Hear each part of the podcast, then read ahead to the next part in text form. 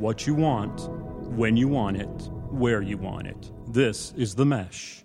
Hey, this is Moose from Street Circle Drive. That's the Hickory, North Carolina centric podcast here on The Mesh. Be sure to check out our show and all the others at themesh.tv. Footcandle Films. Film news and reviews from two guys who really like movies. This episode is brought to you by the Footcandle Film Society. For a schedule of upcoming screenings and membership information, visit the Society's website at www.footcandle.org. Hello, everyone, and welcome to Footcandle Films here on themesh.tv. This is our ongoing film discussion, review, and uh, discussion about film news show here on the Mesh.tv network. My name is Alan Jackson. I am a co founder and co director, respectively, of the Footcandle Film Society and the Footcandle Film Festival. Who is the other co, you may be asking, in that co title?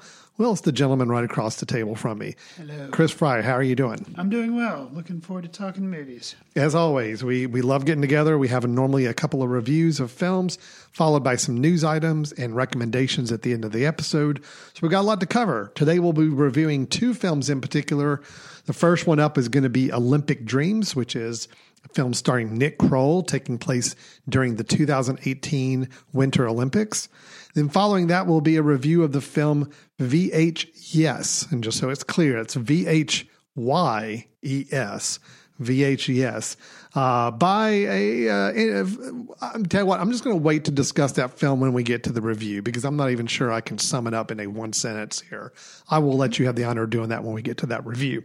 Sure. Uh, then we'll be following that up with some news items. We have a "This Could Be Good" segment where we discover a film that is in production or possibly nearing release that we have just been made aware of that sounds like it could be good based on certain factors. And then we'll talk a little bit about some of the impact. As we record this show, we are in the midst of uh, you know, the coronavirus outbreak and uh, all the proper precautions that's being taken across the country, how it's impacting the film schedule. A lot of films are being delayed, moved, changed. We're just going to kind of hit some highlights on that during our news section. Then we'll end up the show with our recommendation each of us sharing a film that we think is worth checking out, especially if people are going to be a little more separated from others for the next uh, little bit of time, trying to find some ways to entertain themselves at home. We may have some films that you uh, could check out that may uh, pass some time for you. So, Chris, full slate of things. Are you ready to get started? Let's do it. All right. We're going into our first review then, which is the film Olympic Dreams. Hey, Coach. Just calling to say um, I'm freaking out a little bit. I've prepared for this my whole life. When it's done, I hope I really feel like an Olympian. Do you know where the medical center is? I'm a volunteer dentist. All right, I'll just keep wandering. So, Chris, in Olympic Dreams, we have a film that has an interesting premise behind it. It actually is shot and takes place completely or almost completely in the Olympic Athlete Village during the 2018 Winter Olympics in Pyeongchang.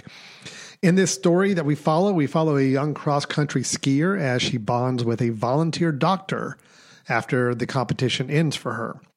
So we have a film that is taking place in a very unique setting. Uh, I think this is the first film ever shot and produced in the actual Olympic Village, where all the Olympians live and hang out uh, before and after their own competition uh, takes place.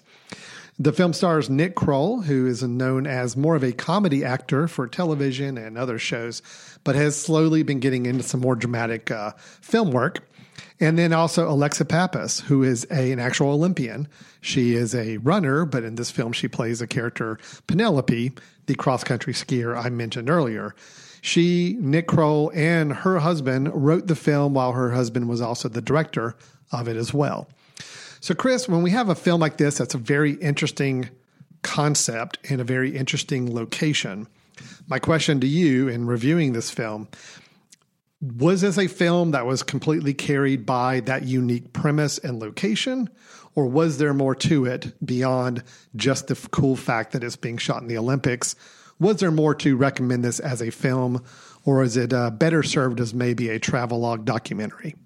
Well, I mean, I think the location does make the film. Um, you know, it is at least for me. I've always been interested in the Olympics, um, much like the dentist in the film. He's always been a big fan of the Olympics. Um, so have I. Um, I watch them every year, um, or every year they're on because they stagger them. But yeah, so that was neat getting to see kind of a behind the scenes look at the Olympics. Um, but of course, because this is structured as a narrative film, with the description you provided about you know a skier meeting up with a doctor and kind of like a little bit of a relationship they have going during the time they spend together, um, that part didn't quite work as well for me. Um, but I would still say the movie was worthwhile for me watching because I did enjoy the behind the scenes aspects of the film. Um, if I were to guess, I would say that maybe um, the weak part was the fact that probably the scenes were improvised as opposed to like a you know letter by letter or line by line script. And you know people are probably familiar with Nick Kroll. Um, he's a comedian, so him being able to improv probably you know I think we could say that you know yeah he could do that you know no problem. Um, his co-star in the film, who is an actual uh, Olympic athlete in real life, she was a runner, long distance runner, instead of actually being a skier, um, would be Alexi Pappas, who wrote it and you know co-director, or her husband was the director. Um, she, I don't think her strength is probably lies in improv. Um, some of the more scripted out things in the film, or at least what I thought might have been scripted out, I think she was able to deliver better. And having seen her in a previous film, Tracktown, that was about an athlete that has similar themes to this movie, that one I think was purely scripted, and that one seemed to go a lot better. Um, so, you know, improv maybe not the strong suit uh, of this film. And since this film, I think a lot of the scenes were improv, I think that kind of hurt it a little bit. But um, what were your what were some of your thoughts on it? Right. So I, I will give the film credit for the concept. I do think, you know, filming in the Olympic Village, I'd, I'd say 90% of the footage was shot inside the actual Olympic Village or where the Olympics are taking place. So um, during the 2018 Olympics with real Olympians too. I'd, you know, everybody else on the cast, I think with the exception of Nick Kroll, is an Olympian. I mean, when we see them talking to Olympians, that is that is why, and it is true Olympians. authenticity because you can tell, like, yeah, this is this Yeah. is the real deal. That's right. Stuff's happening. So I like the concept, and I can tell that the film was shot on a very thin crew, thin budget. I mean, it's it was very had a very documentary feel to it in the way a lot of the scenes were shot and framed, and I liked all that. And I also will say I think Nick Kroll was game for this film. I think he was kind of all in on wanting to play the part he had, and seemed to be was a producer generally he was a producer. Seemed to be generally pretty interested and you know and, and played the part pretty well. I, I think when the film wants to be more of that behind the scenes travelogue and more of the let's explore the Olympics side of that, it really works. The problem is that's not the film it is half the time. The other half the time, it does try to be that more improvisational drama, romantic film. And that's where I feel it just kind of grinds to a halt and doesn't work. So uh, it's tough. It's tough because I don't want to fault the film. I think it's noble in, in its intentions, and I think it's at least slightly enjoyable to watch.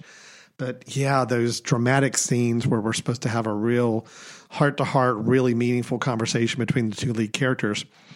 I do hate to say it. I think it is Alexi Pappas. I just don't think she can carry that those moments where Nick Kroll, I think, can can work on his feet and can kind of play with the scene where she just seemed a little uncomfortable in that area. So it made it hard to see the the two people as real real people having a connection. and like chemistry between them. Yeah, the chemistry was tough. It really was. And I do think the film had a hard time deciding are we are we are we are we a drama? Are we a romance? Or where do we want to go with this film? I don't really feel like there was really ever a clear vision of what the film was meant to be. Which you would think with Nick Kroll, they would just kind of veer more into the just comedy romance. yeah, be a light light romance with some comedy involved. Or and there were moments of that, or but then maybe just do comedy drama and skip the romance, which might have worked better. and too. I think that could have been too. But I think they were just it.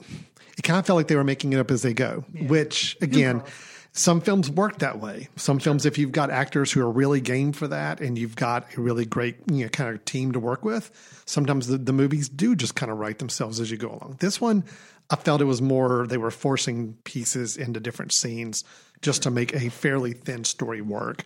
And, uh, and I also feel like, you know, they, they, even that er, opening monologue we heard in the trailer, just her talking on the phone and talking about how you know, this is the Olympics and it's kind of her dream and she wants to be the kind of person she wants to be, all this stuff. I felt the themes were just really broad and generic and just didn't really weren't really interesting. So I I wish I could say more positive about the film. I did have some issues with it, but I will say at least I credit the filmmakers for making an interesting film in the environment that they did. Well, there was enough in it for me that, um, and it was you know, there were some comedy moments that were funny. And I, you know, attribute those to Nick Kroll. But then also they were, as you mentioned, there were kind of snippets behind the scenes with athletes, and those were my favorite parts. Those, um, there could have been more of them, but there were enough of them that I found it entertaining. Yeah. There was a conversation with a Jamaican uh, bobsledder mm-hmm. guy, and like how you do things, and like that was actually Alexi Pappas kind of asking questions, but just the way that was handled, I found that interesting. There's an uh, apparently maybe the youngest Olympian at one point is in the mm-hmm. dentist chair with Nick Kroll, and their exchange was cool. An Italian athlete refusing to speak English uh, to kind of get a rise out of Nick Kroll, and then he finds out he can speak English. there again, found that funny. And somebody who I was aware of from the Olympics in 2018, uh, Gus Kenworthy. I remember mm-hmm. he's like a skier and he's you know does snowboarding type stuff too. He's very has like a really big personality. I remember mm-hmm. seeing you know how the Olympics does those kind of vignettes of the different athletes sure. and they kind of tell their story.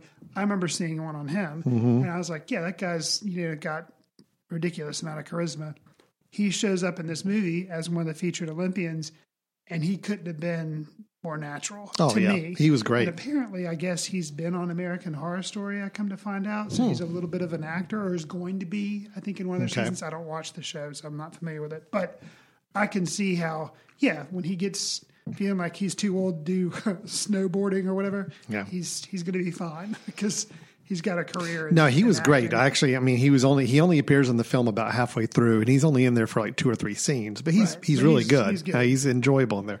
Yeah, I, that's the thing is that I think there were so many really interesting, great moments of the film that you kind of just wished they had made a film that was more all in on the Nick Kroll interviewing, talking to Olympians, yeah. and even Alexi Pappas walking through some of the events at the Olympics. That those parts were great. Him walking um, around with her. Yeah. A grand here we are like making a movie that doesn't exist. Sure. But I mean, we like the concept of this, but him just walking around as a comedian riffing with people, and Alexi Pappas could just be his like guide. She knows she the athletes. She knows like, hey, the this events. Is this, yeah. and he'd be like, okay, but like, yeah, just the two of them kind of doing a behind the scenes documentary yeah. would have been hilarious. I mean, there was a scene, great. there was a whole montage in this film that I thought was probably my favorite part of the film, where she says, "Hey, do you want to go walk around?" It was kind of an awkward dialogue leading up to it. It's this whole, "Do you want to go walk around backstage and see all the Olympic events?" Which it's kind of a weird thing to propose. But anyway, and he's like, sure. That moment where they actually start walking around together and they're really like examining the different events and talking about yeah. the athletes and what they're going through, that part was awesome. It's yeah. like if I had an hour and 20 minutes of that, I would love it. And then mix it in with some humor from from Nick Kroll. Yeah. Um, they're kind of commenting on the relationships of some of the ice skaters, yeah. the, the pairing of the skaters. Yeah. You know, great stuff. And it was that was good. So it's a shame that they felt the need to kind of keep weaving in and out of this uh, light romance that and then adding in these overly dramatic elements of both Nick Kroll's home life and her uh, kind of where she is in her life at 22 years old, all upset and she doesn't know what she's going to do is kind of tough and it's a little it's a little ridiculous too. It's right. like you're an Olympic trained person, you're 22 years old, and you're feeling like everything you you feel like you don't know what you're going to do. I it was a little tough. It, it, I felt it was a little over dramatic for dramatic sake to make the story work. And again, those are the moments that just kind of fell flat for me. So with it, see that. So, I think it's an enjoyable watch. If what we've described, the premise of it sounds interesting, then yeah, it is an interesting film. And I think it's a passable enjoyment, you know, to watch. It's sure. just uh, don't go in expecting anything too deep. Don't go in expecting anything too great on on story. But I think the spectacle and what you see and what they show is is, is pretty interesting. If you don't like the Olympics, probably pass on this. yeah, it's a good move there If you too. don't I like agree. Nick Kroll, probably pass on this. But if you like both, I would say, yeah, give it a watch. All right, so we're kind of uh, I'm a little I'm a little iffy on it. Chris seems to be a little more positive. I think I may have reduced, uh, brought down your expectations, Chris. But I saw the film a night before you did, and I might have brought your expectations down, which is a smart thing to do. Uh, I'm going to give that as a little tip to all the listeners. If you're ever too excited for a film. Do whatever you can to lower those expectations before you go in, and you will come out with a much more enjoyable experience. I promise you. All right. So, Chris, talking about experiences, why don't we move into our second review, which is the film VH Yes. Hi there. My name My name is Ralph, and I just got this camera.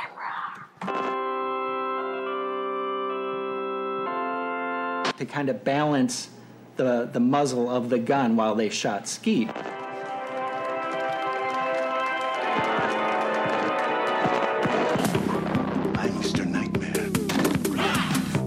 Beginning of the fall of mankind. We have to have lesbian sex and orgasm multiple times. Okay, so uh, So with that, so with that, that would be the trailer from uh, VHYes, as Alan uh, was talking about before the, the gave the title. So this comedy is a bizarre kind of retro comedy. It, if you are led to believe that it is true, was actually shot entirely on VHS and Betacam. Um, so those are the old formats that you know young people listening to this may have no idea what this talk, but probably so because it's in enough of like retro pop culture. Stranger Things exists, and they talk about these things. So because of that, you may have some reference point. Um, and the loosely based idea of the film is this kid's got a video camera. They got it for Christmas. He tapes over his parents' wedding with things that he records off TV, late night TV, or things that he's running around with this camera and his friend and shooting kind of on the fly. And that pretty much is what this film is. Uh, it comes in at a breezy 72 minutes. Um, it is kind of a compilation comedy because the things that end up coming off the late night TV end up kind of being skits or vignettes. So you kind of cram a bunch of those things together, and that's what this movie is. Um, I watched this movie from the comfort of my own home. Alan, you were playing a bit of catch up today here in the office. you were right next to me, uh, kind of watching it so we could record. I did happen to hear a couple of chuckles, um, but I was working with my headphones on, so I did not hear your entire enjoyment level of the film. But I know that it at least elicited one or two chuckles from you. My question is was it worth watching the film? Would you recommend it? Or did you literally just have one or two chuckles so you would not recommend it? Um, I think I did a really good job of suppressing my laughter from the room next door, Chris. Okay. Uh, if you had taken off your headphones and actually been listening natively, you might have heard, you probably would have heard a lot more. I found this hilarious. I had such a good Well, time with this movie. It is, wow. well, okay, a little background. I love sketch comedy. Kentucky Fried Movie. Do you remember that film from the 80s? I have oh, actually John heard of it. Landis. It's one of my college friends' favorite movies. Yeah. I've never actually seen it. I think I've seen pieces of it, Sure. but I've never actually seen it all the way through. just you know bizarre random stitched together skits where there's a general through line trying to connect them but they're really loose connections it's just a great example reason to bring a lot of funny skits together i love that style of movie i, I just do so this is this was right up my alley okay. They made I this movie for you. laughed so much of this movie. um, it's a near perfect use of the VHS format. This is from someone who, I mean, I grew up shooting VHS tapes on a camcorder. a Teddy Ruxpin horror movie. I did. I don't. I'll con, con, I have all VHS shooting. I've edited VHS tapes. I was the one recording stuff off my family TV onto a VHS camcorder. Mm-hmm. I mean, this was me, and um, and I, I love the '80s. I love this time period, and just seeing how how well recreated I feel like the time period is. right.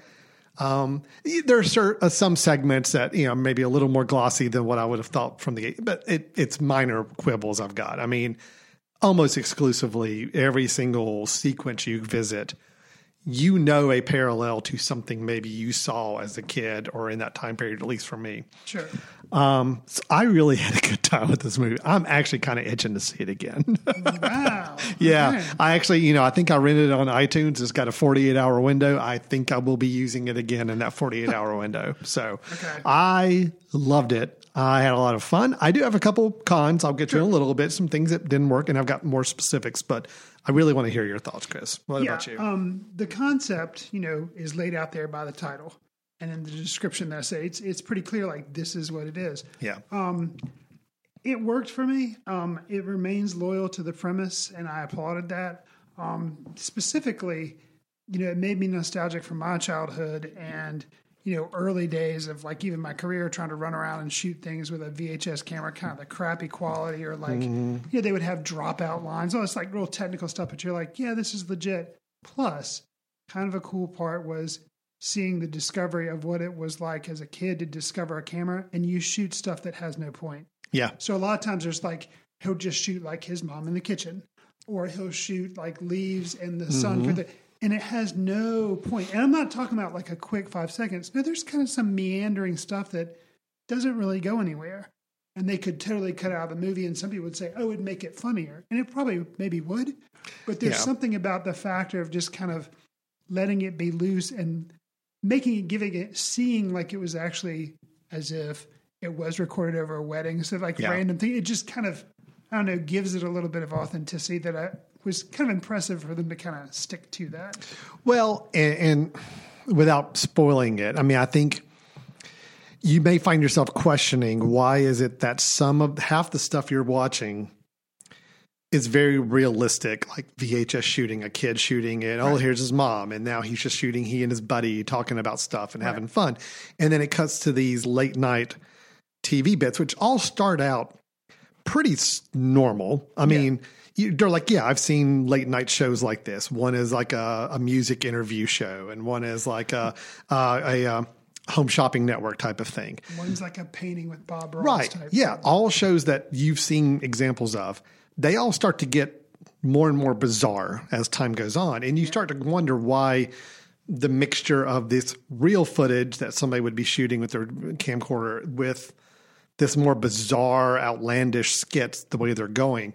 By the end, they do try to tie it together and make it mean something. Eh, I'll admit the ending I think is a little on the weaker side. I don't think they quite accomplished the the goal of what they were trying to do. But I think they yeah. like. I appreciate what they when I Yeah. saw kind of where there was like, oh wow, okay, Yeah. and then something about like, but then they kind of closed it back to being too nice. And if they would have let it just go kind of completely out there, that would have been Well, there's just a through line again, not to spoil, but you know, hi- her, his parents, the fact that it's recording over a wedding tape, Mm-hmm. there's something about that. There's a reason why it's a wedding tape that he's accidentally recording over. Right. And again, I loved where they were trying to go with it, and I was excited for it to kind of come to a conclusion. And by the end, it's like, oh, okay. Well, they, I, think, I feel like it kind of wimped out at the end, but Yeah. or, or didn't really give a great, satisfying conclusion. That being said, though, I still think a lot of the skits and performances were really, really good, and many of them were really funny. Some very disturbing, some very, uh, yeah, some great. I think the actors that I mean, there's a lot of unknown actors in here, people I've never seen before, but Thomas Lennon. Thomas He's like Lennon, MVP. God, he's so good. He is. well, and Kerri Kenney, also someone who normally works with Thomas Lennon uh, from the state, the days of the state on MTV. She plays the Bob Ross kind of stand-in character, and she becomes progressively more interesting as the film goes on. Yes. And then even uh, the director of the film is the son of Susan Sarandon and Tim Robbins, both who make cameos in the film. Tim Robbins had a little bit more to do. Susan Sarandon really just pops in for like one quick shot. Right. Um, they seem to be having a good time. They did. I'll and leave it at and that. Actually, they did, and it was a little jarring for me Yeah. because of the nature of both of them being in there. I was like, wait, why are they? But it was actually kind of distracting me. Then I was like, when I found out, saw the directors, and I was like, oh, I get it. Yeah. That's their kid. Susan Sarandon's I thought was jarring.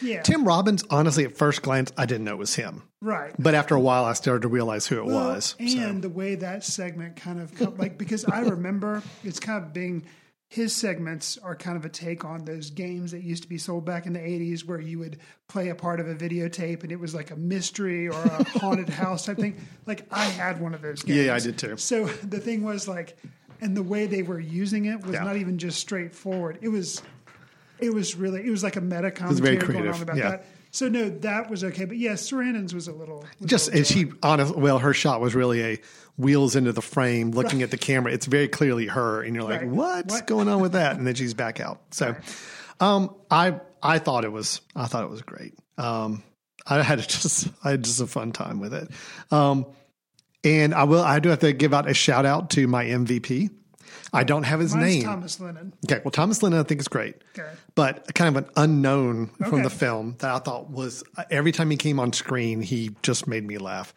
And I don't know his name because the cast list of this film is so freaking long, Oh. and they don't have pictures for the actor, so I don't know which one it is. okay. I'll just tell you, it's the fellow who who played the guy in most of the porno uh, segments. Okay. Yeah, yeah, Uh, yeah. delivering the wood. I'll just leave it at that. Oh yeah, yeah. he yeah, was yeah. so good They as the dumb. name, but I don't know who. He's the one that ex- that encounters the spaceship women. Yes. Uh, just he played that part so like well. bad acting, but yet Yes. good comedic timing. That's right. Yeah. Yep, so good. My favorite section of that was the driving in the truck. oh yes, absolutely. That was that was it was great. It was so- so good. So I'm.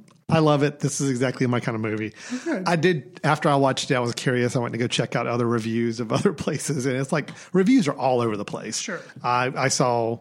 I think uh, either Rolling Stone or RogerEbert.com like gave it one star and just railed on it. But then you know it's got eighty percent Rotten Tomatoes. I mean, it's like it's obviously very divisive. It's a very Yeah. niche Yeah. film. You have to like kind of you have to like comedy, and then within that, it's a very specific type of comedy that you have to like. And yeah, I, I liked it, but I could see how it's totally not for everybody. Oh man, see, I'm already excited now to see it again. So that'll be. Unfortunately, I can't. I can't watch it with my younger kids, but I will uh, watch Probably it. not. I'll watch it on my own later tonight. So maybe my wife. Yeah, my wife will not enjoy this. So yeah, uh, I think it's just for me. This is a this is an Alan film. So well, no, say like it's an American. You mentioned Kentucky Fried Movie. For me, I wasn't familiar with that, but um, I mean, I was familiar with it, but I hadn't seen it. Mm-hmm. But to me, this was like an American version of Monty Python's, and now for something completely different. Yep. Mm-hmm. Or um, the other way, like well, it's like it's a framework It's of a film, but it really is a collection of skits that are just tied loosely life, That was together. the other one yeah. they did. That was like an anthology. This same Yeah. type way where, yeah, I really liked those as a kid. And am I putting this up there saying it's as good as those? Well, no, because I put those on a very high pedestal. But this is still pretty good. I think it's hilarious. I think I really do. I think it was fun. I Good. had such a good time I, was, with I it. remember kind of suggesting this as a while back as maybe a trailer top us, and we didn't do the trailer for it. And now I'm glad that we. I'm didn't. glad we didn't. So now you just got to. I really hadn't seen any of it. I hit play on the once I rented it, awesome. and it was fresh new for me at that point. So very very great. cool. All right, well that is VH Yes, and that is available online as we speak. Actually, both films are available online. Olympic Dreams is available as well, so you can actually download it, stream it uh, from your typical movie services right now. So that's going to be our two reviews. Let's go ahead and take a quick break, Chris. When we come back, we do have our news segments, and the first one being the "This could be good," and you have to you have to raise up your voice and do the question mark at the end when you introduce this segment, where we talk about a potential new project that sounds exciting. A couple of uh, news, uh, film release schedule updates, and then we'll end up the show with our recommendations. So stay tuned. You're listening to Footcandle Films here on themesh.tv. This podcast is sponsored by Jackson Creative, a custom communication agency located in downtown Hickory, North Carolina, specializing in online content creation. To learn more, visit thejacksoncreative.com. Jackson Creative, we tell your story. Welcome back to Footcandle Films here on the mesh.tv. First half of the show, we did our reviews of Olympic Dreams and VHYes. Um, so now we're going to move on to some movie news segments, and we have some little package segments we like to jump into. This first one being one we call I Think This Could Be Good, and raising up at the end because again, what we do is we explore a project that has some elements about it that sounds interesting, but could also could there be some pitfalls? We don't know. Let's talk about one and see. Chris, what I think this could be good segment do you have to share with us today? So we talked recently about Todd Haynes making a documentary of Velvet Underground. We were both kind of excited about it. Sound like that would be good. um, so director Peter Jackson, he of doing They Shall Not Grow Old, taking footage of uh, First World War, colorizing Yep. it, assembling it, putting out a documentary. You know, kind of had mixed results for you and I. It did. It did. It was a, a little bit of a letdown for me. Sure. I guess because it, it really I love the concept of the film, but it uh Seemed clumsy. in many well, and just after the first 30 minutes or 45 minutes once everything goes to the re, re, reconstructed footage, uh, I just feel like it didn't really have a whole lot to give after that. So, but Agreed. yeah, So news has come out that Mr. Jackson is making another documentary. This time, Hmm. assembling footage together that is previous footage Uh-oh. that has been out. uh-oh. Um, but it is for the Beatles, specifically Oh. for their album Let It Be, and they made a film, which I have never seen. Why? Because it's actually apparently really hard to get a hold of. They've never released it on DVD or Blu-ray. The It film did- is also called Let It Be, correct? It did come out on Laserdisc, which apparently you can go on like eBay and places and Amazon and see it for like hundreds of dollars. Wow. I would like to see it because I'm a huge Beatles fan. Well, now apparently, come to theaters this fall, Mr. Jackson has assembled something. Now, you know, is it a Beatles documentary that just uses some of this footage? You, you, it's kind of unclear, but I, I have a lot more faith that uh, this will be something that will be good. Not only sounds like it could be good, but that will. Be good. Okay, all right. Uh, I'll give you. And I had I had read about about this project, so I'm kind of feigning my surprise. I'm sorry when when you're bringing this up, but I, I was kind of familiar with this. Uh, I yes, I feel like it's going to be good. However, a couple little red flags for me. Sure. One, you know, uh, I wasn't terribly impressed with uh, his last documentary, so that's obviously a little bit of a concern to see Sure. him do this. Is it the quote I heard from uh, the head of Disney? Disney is the one Disney's distributing this, allowing it to happen, right? and I forget the name of the guy who was running Disney up until just recently. I think he just quit, but Bob Iger. yeah, Bob Iger. His quote was saying that it's uh, he, he- you know, basically saying this like it's uh, it's it's so much brighter and more cheerful than like the Let It Be film, which was kind of considered a little bit darker period for the Beatles. I mean, it was their last concert, their last album. It had a lot of footage from that rooftop concert they did, their very last performance. It's not readily available because supposedly after it was all cut together, the Beatles, The Beatles didn't like it. kind of didn't want to have anything to do it with portrayed it. them in a favorable Yeah. light, and so there you go. All right, so you know, I, I, as long as it's authentic, as long as it's real and not overly glossed over, that's the only thing I get worried about is you know just over glossing these rock documentaries or mu- music documentaries, and I'm never a fan of that. But um, I will say, it, at least I know I, I did read Paul and Ringo both on board, and even Yoko Ono, Lennon, and Olivia Harrison both have kind of given their blessing. So it's got the blessing of everybody. Sure. Everybody involved is on board with it. Um, Which I it- understand your hesitancy because that could mean that it is a very pandering film and Yeah. doesn't give you. But I mean, with people still, obviously, two of the founding members of the Beatles are still alive.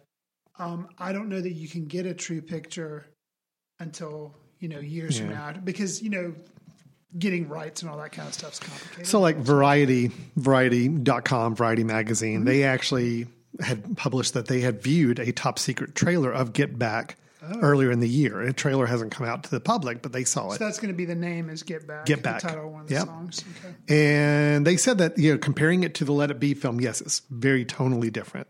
This film is brighter visually and spiritually, with many, many shots of the Beatles joking around, hmm. making fun of each other, singing in silly accents, and all that, which again, sounds like it would be fun to watch, but It was just how from like the much? first day in the studio as opposed to like the later days. Well, and they also said there's footage, going to be footage in the film from that legendary 42 minute rooftop concert, the very last concert they ever did, which I love that. right. The whole style of everything I've ever seen of that concert. So Sure. I, I'm I'm hopeful. I'm hopeful it's good. I'm hopeful it's a real documentary and not just a overproduced commercial for some new reissuing of the Beatles albums or something. You know, I want it to be real and want it to be really int- interesting and insightful. And I hope we get that. So It would be nice. all right. So I agree with you, Chris. I do think it could be good. So let's move on to our next segment, which is just some news. And this is doesn't have any fancy title name to it here or anything, Chris. It's just as I mentioned at the top of the show, we're recording this right in the midst of everything starting to kind of go a little crazy because of the uh, coronavirus outbreak and what we as a nation and the world are trying to do with kind of being a little more self uh, separating from others and not uh, going to large events, a lot of large events being canceled and mm-hmm. postponed and so forth. Right. Well, as we kind of expected, movie theaters are going to be taking a big blunt of this. I mean, movie theaters obviously are a place where people, generally in the larger quantities of people, getting together to experience something together in a closed room environment. Absolutely not the environment you want to promote when you're trying to get people to stop the outbreak of a communicable virus. So, as it stands right now, there's a lot of films that were scheduled to be released in the next few couple months that are already getting pushed back. Um, let me give you some notable ones. This is probably the most dramatic one, one that I think everybody kind of really took notice to when it happened. Universal Studios announced that their latest Fast and Furious movie, which I think is called Fast Nine, Right. because it's the ninth movie in the series. I just got that. I did not understand how they got the name Fast Nine, but I totally get it now. go.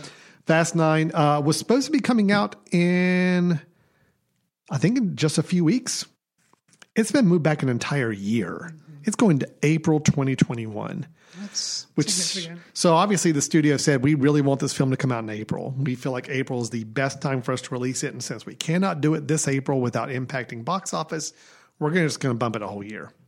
Pretty crazy. It's a pretty Uh, big measure. Yeah. yeah, No Time to Die, the latest James Bond film, supposed to come out in April. It's now coming out in November. Um, yeah, it was supposed to be released internationally April 2nd and in the US on April 10th. Now it's been moved to November. Disney has postponed the theatrical release of Mulan. So that will now be pushed back. That was supposed to come out March 27th. Now it's uh, has not been rescheduled officially, but they have postponed it. It's just the word. And you know, you got to think with all these They're ideas. stick it on Disney Plus. Well, I mean, try to get people to I do want us to talk about that a little bit. I think that may be where some of these studios have to end up going because, you know, we all know from the the, the theater business right now, it's it's a little on the shaky side anyway. Unless you are a big tentpole franchise blockbuster, you're not. They're just not making a lot of money from theatrical distribution anymore. Smaller films are not getting the screens that they need to get to get noticed. So you know, when you get all these films starting to get pushed back and pushed back, and we don't know where this this whole virus environment is going to lead us to where if there's going to be a much longer, prolonged period of not wanting to get groups of people together very big. And if that's the case, what happens to the movie theater experience? Do these studios start saying, well, heck, let's just release them online. We'll charge $10 to let people watch it on opening weekend and just go that route. And I mean, what if they're successful? you know, then it becomes a matter of okay, is this the tipping point? Is this where things change for movie theaters? I don't know, but it's very interesting times. Um, and I thought a little, unfortunately, negative karma. Quiet Place Two had also been moved. Yep, Quiet Place Two got moved. Several others have gotten moved, but uh, yeah, I just brought up the movie The New New Mutants Yeah. as a film that is going to be released and now sounds like it's actually going to be pretty good. Well, it's been removed from their schedule like altogether. So, oh, so now it's completely gone. well, I mean, it's just not been rescheduled. Gotcha. It was supposed to come out April 3rd. It's just been moved from the slate. Now, they could bring it back and reschedule it. We don't know, but uh, there's no telling what they're going to do. Another film um, called Antlers was also same idea from Fox. It was uh, it was a sci-fi horror film produced by uh, Guil- Guillermo del Toro. Um, I think Bradley, no, not Bradley Cooper. He was involved in another film I'll mention later. But this film, Antlers, was supposed to come out uh, April 17th via Searchlight, and it's kind of just been moved off as well. Now, the one film right now that is a big blockbuster movie that has not been moved, uh, May 1st, Black Widow. Still on the books as of right now. Okay. So, Interesting. Yeah. I think May 1st may just maybe just far enough out to say let's wait a few more weeks and see. enough. Or let's just wait and see. And we'll make a decision in April on what we do. Because then, if you think about it, if that is the case and they keep it there, there are going to be all these people pent up, like wanting to go see a movie. That's and true. It's like here's finally a new movie, and it would have been a big movie anyway because of Marvel, but it'll be like be ridiculous. they- they're playing their cards close right now to see how far they can push it to, without delaying the film Right. to see if they can maximize that attention, like you said. Now, uh, a couple things too about this. I mean, we've talked about we're talking about films that are supposed to be released in the next couple months, but this virus is also affecting production of future projects as well. So, most notably, a couple of those. Disney, again, has announced that production and pre production has halted on several kind of high profile pictures. Um, the Last Duel, which we talked about in a previous episode, that's the one Ridley Scott's directing a film with uh, Matt Damon, Adam Driver, and Ben Affleck. That has been halted production wise, so we don't know what's going to happen there. They were supposed to be uh, released on December 25th this year. Don't know if that's going to happen now. Um, the Shang-Chi and the Legend of the Ten Rings, which is the next Marvel movie after. After Black Widow. af- no, the Eternals is after Black Widow. It'll be. I think it's supposed to be a 2021 release okay. but that's been halted as well because the director is being tested for the virus. He's in self quarantine right now. There you go. Um, and then also there's a Home Alone reboot that Disney's doing. Oh, I'm not Ah, sure. that's a was- shame. I'm not sure I was aware of that. Yeah, well, now you are, and it doesn't matter because it's on hold. Um, Peter Pan and Wendy, another take on the Peter Pan thing is going on. I think that's a live action Disney version on hold. And the last one I'll mention, uh, another Del Toro film. This one he's actually writing and directing called Nightmare Alley. Are you familiar with this? I have heard of it. Yes. It's got Bradley Cooper starring in it. And um, so that one also has been completely just on hold. So it's not just a matter of films not coming out the next couple months, it's that we may see a dearth of films for some period of time in the coming year that are not going to come out on time, possibly. Do you remember when there was like a writer's strike several years ago and there was this whole thing where there was like a period of several months where there just wasn't a lot of new stuff on film and TV? Yes. I think we're going to experience a very similar kind of situation here. Just so, like a gap. yeah. Yeah. Um, and I'd be remiss if I didn't also say that unfortunately this whole thing is affecting film festivals as well. So South by Southwest was canceled fairly early on in this whole hubbub that started up. Um, but Tribeca, I actually just read today, was announced as being canceled for this year. Uh, that was supposed to be going April 15th through the 26th. And our own local, uh, more regional River Run International Film Festival just got canceled today as well. So it's a shame because these these are places where these films were going to get an audience. And unfortunately, they got to look at some alternative ways. So really hate it for those filmmakers. I know how tough it is for independent films to get seen by people anyway. So hopefully they can find some alternative ways to get their, their film noticed. So. Agreed. Yeah. So anyway, that is kind of in the news right now. I felt it would be remiss if we didn't at least acknowledge it since it has it is having it's having impact on a lot of the economy, but I think the movie theater business is really going to get shaken up by this whole deal. Agreed. Be anxious to see where it goes. So all right, I think we're done with news. Unless you, we got anything else to share, I think we're caught up. Um, hopefully, we'll have some much more positive news to share in the coming weeks of projects and maybe film schedules getting back on track. So, Chris, we always end our show here though with our last segment of the episode, and that is our recommendations. This is where Chris and I both share a film each that is either one we just recently caught up with, had a chance to see, maybe didn't feel like it got quite the audience it needed, or maybe just needs a good revisit from the past. Uh, either way, it's a film that we feel like you'll be able to find online. So, again, as you're doing your own self quarantining and kind of staying well, solo or family in your household, you may be looking at some film options. Here are a couple you may want to consider. So, Chris, what have you got for us today? So I'm going to recommend something that came out in October of 2019. It premiered on Netflix, and then I think with the start of the new season of Better Call Saul, they showed El Camino, a Breaking Bad movie, Hmm. actually on AMC. Um, I watched it, loved it, but forgotten about it until I was digging around to come up with a recommendation for the show. I was a big fan of Breaking Bad. I actually did not watch it when it was originally run on AMC. I caught up all with it on Netflix, like basically binge watched a lot of it. Yeah. I really liked it. When I had heard they were doing this, I was like, you know, I don't really know where they're going with this. What are they doing? And the way they do it is they basically pick up exactly after the last episode of Breaking Bad and kind of follow uh, Pinkman, Jesse Pinkman, Jesse Pinkman, kind of on what was happening with his character at the end of the series. And for me, it was very satisfying. I was impressed that they were able to. I mean, granted, I guess you could say it's just one really long episode because it's like two hours, Mm-hmm. but um, it wasn't wasted. There was still a lot of creativity and jumping back and forth in time, and Hmm. I thought it was.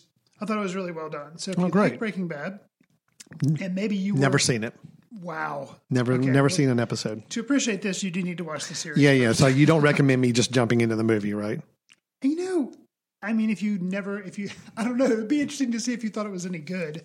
Um, I think you would admire some of the cinematography and the Okay. acting and stuff, but you'll get more out of it. It's a show I have on my list of shows to eventually try to watch at some Gotcha. point. So yeah, I'm, I'm, I'll, I'll watch it in the proper viewing sequence. Okay. But yeah, Okay, well, then you'll have one more thing after you get through the series, which it was like five seasons or Yeah, something ridiculous. You'll have one more. Okay, good. more thing to watch. So yeah, uh, El Camino. It's on Netflix. They may still be rerunning it every now and then on AMC. Mhm. Um, but I, if you were a fan of Breaking Bad, I definitely recommend checking it out. Uh, no fear from me, at least, that they somehow ruined the series by putting this out. They should have just left Good. it as it was. No, this was a worthwhile. it's a worthwhile follow up movie to it. So yeah. good. So El Camino. El Camino, that is on Netflix. Yes. Great. All right. So my recommendation, and I'm I, I, I'm really bad. I haven't kept up my list of recommendations from our past, however many years we've been doing this. Seven years.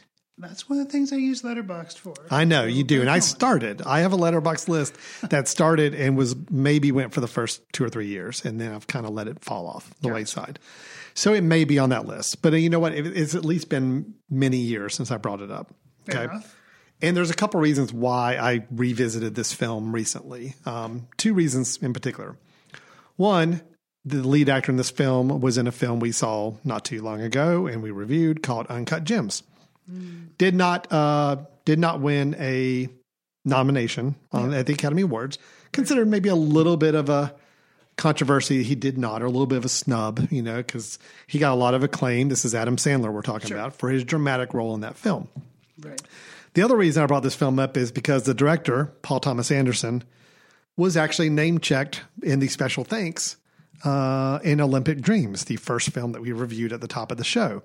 Not sure what role he played in Olympic Dreams or just if he was just friends with the crew and kind of supportive or what, but he got a special thanks call out in that. So it made me start thinking, you know, Paul Thomas Anderson, Adam Sandler, hey, they worked together on a film called Punch Drunk Love. Now, I remember when I first saw Punch Drunk Love, I was a little taken aback, mainly, I think, in hindsight, because I didn't know what I was getting in for. and the fact is, the film is so unique in that it's a romance, but it's also probably what I would call one of the most tense and anxiety ridden films I've seen. Hmm. It made me nervous, but it also was sweet. It had a really hot, like, trigger triggered uh, performance by Sandler where he's very meek and nice and sweet, but then he'll just go off when he's triggered anger wise. And it's just man, it's a really chaotic but yet sweet film. And I think at the time I just didn't know how to process it. It is one who has gained in claim for me over time. Okay. And so I do want to recommend it. And any chance we have to see Philip Seymour Hoffman still have in a role, True. I think it's worth it. He does play a, very mattress salesman. a mattress salesman. Well, yeah, he's a mattress salesman. um, but he also has a very menacing role, and Sure. he and Sandler have a interesting uh, uh, scene together. Uh, um, playing off each other. So uh, basically, in a nutshell, uh, Adam Sandler plays Barry Egan, someone who really just is really down on himself, his life. He's got eight siblings, the only male with eight siblings. Um, he has his own business, but he's not getting anywhere because of his insecurities. Um, he tends to have violent outbursts that occur when he becomes frustrated. But he does meet uh, a woman played by Emily Watson, character is Lena Le- Leonard, and they do become attracted to one another, but yet he's still having difficulty kind of getting out of his shell. And um, anyway, it progresses from there. It's a, it's an interesting film. But I did want to kind of segue into one thing, Chris. uh, And I probably could have made this a news item, but you know, it just fits right here in the recommendation. Okay. I do like I do like Punch Drunk Love. I do like pretty much all Paul Thomas Anderson's films. The one film I got to admit I need to go back and see again because it did not hit me as much as the rest of the film world is There Will Be Blood. Um, as much as I love The Master, as much as I love Phantom Thread, absolutely love Phantom Thread. I love Boogie Nights. I love Magnolia. Um, I'm a big fan of most all his films. There Will Be Blood is the one I'm supposed to love, and I just wasn't there when I saw it the first time, so I need to go back and visit it. But what does have me excited? I looked on IMDb, Paul Thomas Anderson. Um, just curious, what's he working on now? So since he did Phantom Thread, which you and I both loved, um, he's done a lot of music videos for the band Haim, which is something he's done. Haim, Haim, I'm not sure how you pronounce it. he's done like four or five music who you're talking videos for them. Yeah. And he, of course, he did Radiohead work. Yep. And he did the short film with uh, um, Thom Yorke. Thom Yorke. I forget the name of it. Anima. Anima. There you go. But he does have a feature film listed in production. Is it with Daniel Day Lewis back out of retirement? Doesn't say. Doesn't have any stars attached yet. Oh, okay. And get this: here's the name of the pro- the, the name of the film. It's Untitled Paul Thomas Anderson Project. Sounds awesome. Um, no, actually, Just he hasn't given up filmmaking. That's all we know. he, it does have a byline to it, so I at least know what the film's about. Okay. You ready for this? Set in 1970s San Fernando Valley, the film follows a high school student who is also a successful child actor. That's all I need to hear. I'm, I'm ready. Bring it on. Because if you had given me a, sh- a quick little byline like that for any of P.T. Anderson's films before they came out, they would have sounded just as generic as that one. But yet he's turned them into something interesting all the way around. So You know, I'm I have to say, I think I was on board with all of his films, except, um, which I wonder if you've forgotten about this one. Inherent Vice. Inherent Vice. Yeah, that's another one I need to go back. That one didn't work for me when I saw it. No, it didn't work for me. There are moments in it, but Yeah. overall, it didn't. Not a work. complete film. Yeah, in his whole filmography, um, Hard Eight was probably the film that kind of affected me the least. That was his very first film. Oh, I like that. Yeah, no, it was it was good. It was a good film. It's just it's not one of my favorites of his. Gotcha. I love Boogie Nights. I love Magnolia. I love Punch Drunk Love. Okay. Um, there will be blood. I need to go back and see again. I love The Master. Inherent Vice. Yeah, I had some issues with, and then I love Phantom Thread. So he's Yeah. batting eighty percent Sure. for me at this point. Doing pretty decent. Yeah, pretty good. Yeah. And I guarantee if I go back and see Inherent Vice and There Will Be Blood again, I may have better feelings I, yeah, on both of them. A problem of expectations. Yeah, you know, probably so. Okay, well, that was a long way around from my recommendation, but my recommendation is Punch Drunk, Punch Drunk Love by Paul Thomas Anderson, uh, uh, starring Adam Sandler. Okay.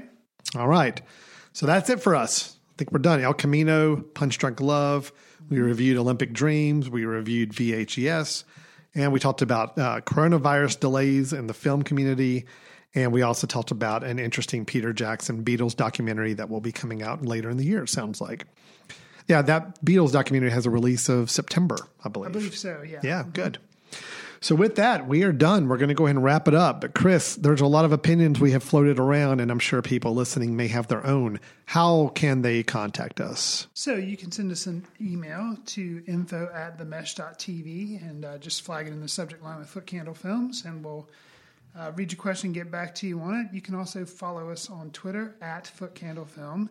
I mentioned briefly that Alan and I both are on Letterboxd. Uh, some I may use it just a tad more than Alan, but but, but I am on there trying to track films that we watch.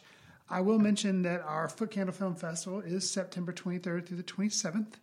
Um, if you are a filmmaker that didn't get to go to South by Southwest or River Run or some other film festival because it's been canceled, been canceled, and you would like to have your work featured at a festival, we're hoping come September we'll be corona free and we'll be able to have filmmakers here. One way or the other, we'll have the film festival. Maybe it have to be online, but we're planning for it to be, um, you know, a typical film festival at that point. But anyways, if you're interested in trying to have your film viewed, uh, send us a note at info at themesh.tv and we'll try to work with you and uh, at least let you submit it. Sounds good. Well, again, we'd love to hear from you. So please uh, keep in contact with us. And again, if uh, festival comes up in the fall, we hope to see you joining us here in the uh, Catawba County area, uh, Western North Carolina. So with that, we're going to go ahead and wrap it up. Thanks so much for listening, everybody. Uh, stay tuned for next episode coming up soon. Until then, uh, take care. We'll talk to you soon. See you in the ticket line for a safe distance, providing for uh, distancing. nice. Watch films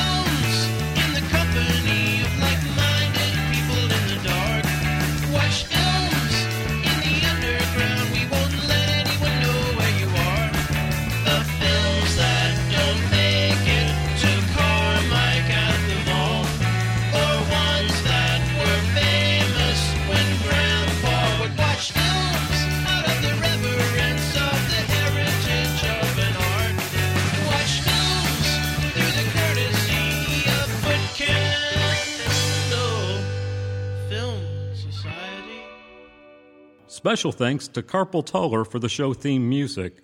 For more about Carpal Tuller, visit www.carpaltuller.com.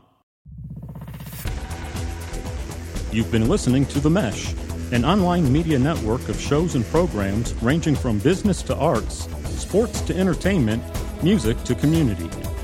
All programs are available on the website as well as through iTunes and YouTube. Check us out online at themesh.tv. Discover other network shows and give us feedback on what you just heard.